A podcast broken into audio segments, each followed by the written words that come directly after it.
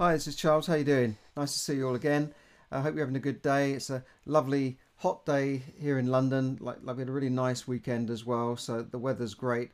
But the the hot weather does not seem to be uh, doing much to to thwart this this virus. That uh, I remember the scientists were saying that in the winter the the the, the warmer you know after the winter had, had, had ended the warmer weather would, would do something about this virus because the, you know the virus started in in the winter time when it was cold in China, and they were saying you know it, it will respond to, to, to, to hot weather and it might kill the virus, and they even said this is why hot countries are not getting the virus. Well, this has proved wrong, hasn't it? Because countries in Asia, in Southeast Asia, like Indonesia and in particular the Philippines, are suffering badly now with this virus, and the Philippines cases have gone right up, and you know, unlike the UK and America, there's no safety net. There's no government measures. I mean, in America, they've been giving people thirty thousand dollars a year or six hundred dollars a week, I think, uh, just like a job furlough type of situation,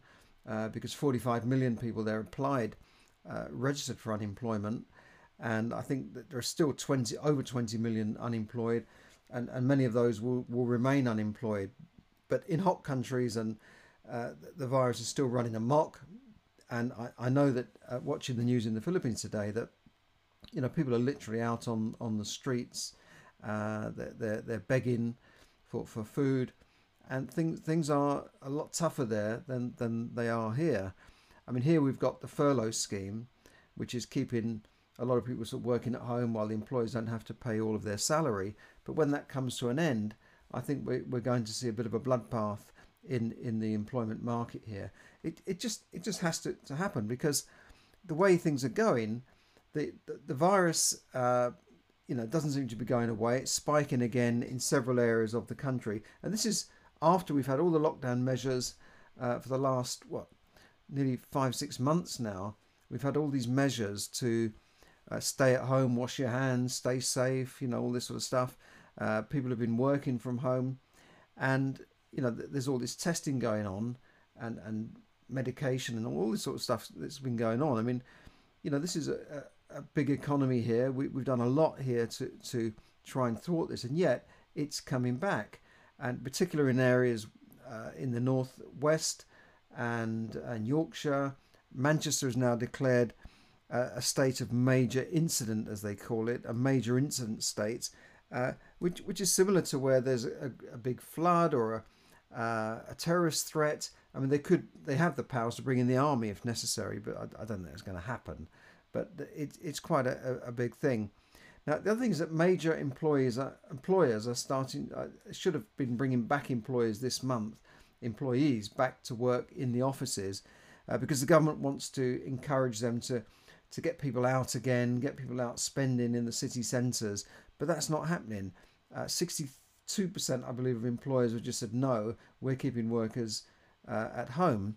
I don't think this is particularly to ignore the government. I think that's the way they want to do things. I think the things are may change permanently. They may keep a lot of their staff at home working remotely rather than having them in the office. And, and a lot of offices could could close down. Uh, we, we could see landlords in trouble if, if offices uh, just close down and, and people just move out and say, well, here's the keys. Uh, I'm not saying big companies will do that, but big companies may start disposing of offices, and it, it's a big change. I, I think then the next stage to that is then to start outsourcing jobs further afield, like like the Far East, which which could happen again. Um, I, I, think we've been through a lot of that already, and I, I think it, it's, it's, not been the panacea that most employers thought it would because they thought oh, it's easy you just outsource to India or the Philippines. But there are a lot of problems with, with this, you know. Um, it, it doesn't always work exactly as employers thought. I won't go any further than that. But the other thing that's happened in London is that last week uh, Boris Johnson announced uh, further lockdown measures. He, he, announced a reintroduction of some of the lockdown measures, and, and they kind of put the brake on uh, the, the, the, easing of restrictions that were, were supposed to, uh, from, from this month, uh, allow businesses to get back, like beauty salons and that sort of thing. And uh, and, and live events as well. And he said we're gently putting the foot on the brake, but it sounds like a screeching U-turn to me like a handbrake turn uh, because you know it's affecting jobs and companies that were thought that would get back to normal, some sort of normality this month, and now can't. London Theatreland is in darkness; all the theatres are shut. Five thousand jobs are due to go there, and that will affect the whole area. You know, if you go to to the Theatreland in Covent Garden and places like that, it's always teeming with people. You know, this time in the evening they're rushing in, having their pre pre theatre meal. It's part of the London culture to go out to see a show, shoot into a little Italian restaurant in Covent Garden, get a quick pasta or a quick meal, and they, they do these. They you see the waiters rushing around pre pre theatre dinner with a glass of wine, and then you go to the theatre and maybe have a drink afterwards. But you know all of those little uh, restaurants and pubs will be severely affected, and it you know it's part of London's economy. It's a multi-billion pound economy. Big shows, you know, Mamma Mia, Hamilton, Tina, uh, and, and and dozens of others. You know, London is full of theatres. It's a great place to come. It brings in tourists into London to see these big shows. So that's a big, big blow to them. And I still don't understand why they allowed cinemas to open but not theatres. Why pubs are allowed to open but not theatres. It just doesn't add up. It doesn't make sense. Now, the other interesting statistic is that there are only, uh, in terms of jobs advertised at the moment, there's only half the amount of jobs advertised, being advertised at the moment, says one leading advertiser uh, as there were last year compared to the same time this last year, and and that's that's not good news. That means, you know, we're seeing a trend uh, which is going in the wrong direction. After we saw record numbers of people employed, you know, not not just not more than six months ago. Uh, so so that that's not very good news. However, the Eat Out to Help Out scheme uh, has launched uh, this month, and this is a bid to boost restaurant trade. So on Monday, Tuesday, Wednesday, you can go to eat in restaurants that have registered for the scheme, and you'll get a 50% discount on your meal if you eat it there. Uh, it applies to food and soft drinks, but not to to alcoholic drinks. Maybe for obvious reasons, you could be buying, you know, getting drunk on the government. It doesn't quite add up, does it? People are saying it's too complicated. I don't see what is complicated about it, really. To be honest, hopefully it will boost the restaurant trade. They'll, they really need this and I, I think there is a, a, financial limit on it, but it's still a good thing. It's a bit of a gesture. It's only for this month. Uh, it may, might get people out and about, uh, but not me, unfortunately. I'm not going to sit in a restaurant with other people not wearing a mask. It's bad enough walking down the street, and 90% of the people are not wearing a mask, despite this spike in, in the virus. So why would I want to sit next to people on, on a bus or in a restaurant that are not wearing masks? And people are ignoring this mask, even in shops. That they're, they're not always following the rules. I was in a small shop the other day, and this middle-aged woman, uh, not looking very healthy, uh, I'll leave it at that, walks in, no mask. So what does the shop do? You know, she's she's given them money. Is the shop going to say, "Get out of my shop"? No, they're going to take the money and take the chance. You know, the staff weren't wearing masks, but they, they own the shop.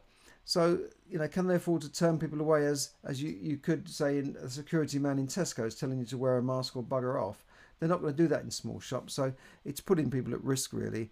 Uh, but how can you enforce it? How can small shops enforce it? I don't think they can. Um, now, last week we said that UK property prices had jumped about three percent since June, and this follows, um, you know, obviously it follows pent up demand and getting back to normal, but it also follows a stamp duty holiday cut in stamp duty until next March. Uh, but why are property prices going up? And in fact, the same trend is happening in parts of America. And, and some experts believe that it's just due to less property being on the market and the old supply and demand thing that, you know, the basics of economics, supply and demand, you know, when there's less supply and demand goes up, you know, it pushes prices up. And uh, that's what I think is happening. Agents are saying there's not enough properties to, to, to that they, they have inventory to sell and therefore they can command higher prices on, on the properties that they, they, they have. Uh, and, and I think that that's what's happening. There's, there's less properties around, and vendors are able to, to get good good prices for their for their property. And, as I said, there's also pent up demand. Now this could change. Um, I think once this initial period is over, then we, we could see a bit of a change after that. And I, I don't know. My, my my gut feeling is that the stock market and the property market is are overpriced and they're due for a, a big correction when economic reality hits and the furlough scheme comes to an end, and that's going to happen in America as well. and then the stuff's going to hit the fan, and I think that's when you know the market will say, hold on, let's let's sell, let's sell everything, and prices will drop for a longer period, I think, and if it doesn't happen this year, if if interest rates and stamp duty cuts keeps the property market going until next year, I think it will happen at some stage next year. Um, to me, it, it just doesn't. Reality is not here because you know the, the market think the, the, the market is bad in, in terms of jobs in terms of the economy and yet you know the stock market is going up and the property prices are, are staying high now also you've got to bear in mind with property is that it is very much regional as it is in america and some areas are still suffering other areas are, are, are going up and it depends where the jobs are where where people's incomes are did you know that in london to be in the top 10% of earners in London, you'd have to be earning about £86,000. But to be in the top 10% of earners in Wales, you'd only have to earn £50,000. That shows you there's a big disparity between London, Southeast, and the rest of the country. So property is not exactly going to boom everywhere, but I, I, think when the job furlough scheme starts to unwind and unravel, then I think we, we are going to see some some serious issues with, with property and the economy as a whole. Uh, they say that unemployment could reach 10% and the recession could last till 2024. That's one think tank that says that. Now, good news for, for some businesses in Britain that, that is that staycations, more people are staying at home uh, in the country and having their holidays here. So all the hotels, everywhere you go, all around the coast, are all fully booked. Pretty much so, anyway. That's what they're saying on the news. Um, I'm sure you can get something somewhere, but everything is is booming in terms of uh, uh, home holidays, and and that's good news for the the UK economy that people. Uh, won't be taking their money out to, to the Mediterranean, but it's obviously bad news for Spain, which is really suffering with with a, with an increased spike also in COVID nineteen, and Britain imposing restrictions on people going there and coming back. So, but it but it is good news for people in, in the UK. Now, one thing you should do is check your travel insurance. Uh, even if you are taking a holiday in the UK, make sure you've got travel insurance and make sure that you're covered for COVID 19. I had this letter from the Nationwide a couple of months ago uh, because I've got an annual travel insurance policy with them. I pay one fee and I can have as many trips and holidays because, you know, a weekend break is, is like a holiday. So you should have travel insurance for that because if something goes wrong, uh, you lose stuff you know you've got nothing you know most people buy travel insurance when they go on holiday and then it's cancelled when they come back. A good idea is to have an annual one if you're going away more than once a year. And they slip this into the like you see this letter it's in with your bank statement. So you normally pick out the bank statement and throw away the junk mail but i sort of kept this for some reason. And it says um, uh, insurance is there to help with the unknown foreseeable events. As coronavirus is now a known event UK Insurance Limited, our insurance provider, has confirmed that cover will not be available for this because they know about it now. So uh, this also applies to any new upgrades uh, and and you even trips you've booked before the 18th of March. Um, but actually, no, if you book trips before the 18th of March, cover is available for claims relating to coronavirus pandemic. But a lot of insurance companies are changing their terms for obvious reasons, I suppose. Um, I mean, Hiscox Travel Insurance are suffering uh, heavy losses due to cancellation charges and, and, and, refunds and that sort of thing. So uh, that that's another part of the economy that, that will be badly affected. And as you know, there's a court case going on at the moment uh, with the regulator and, and the insurance companies with regards to claims for business interruption on, on coronavirus.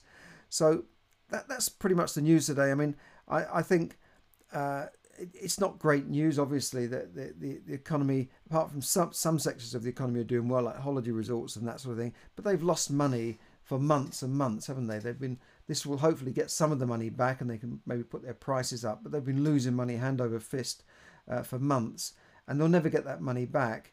Uh, that that that business is gone.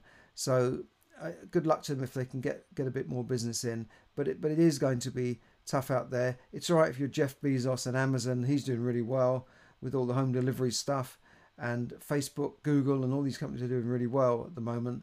Uh, but the normal economy, even Apple are doing well. But the normal economy, the average person going out there working, it, it's very tough at the moment. Think of all the cab drivers, the Uber drivers, the you know the, the people working in restaurants. It's really tough for them. So I, I do wish you all well and hope that you know this bloody virus will end soon and we can all get back to a, a normal life. But I don't think it's going to happen uh, soon. You know, holidays abroad are more or less out the question. I think till next year. Um, you know, even if you want to go away, a lot of countries are restricting you when you get there with, with lockdown measures. So what, what's the point? And then if you come back, you might have another lockdown. So a two week holiday could could turn out to be two months. Uh, but anyway, there you go.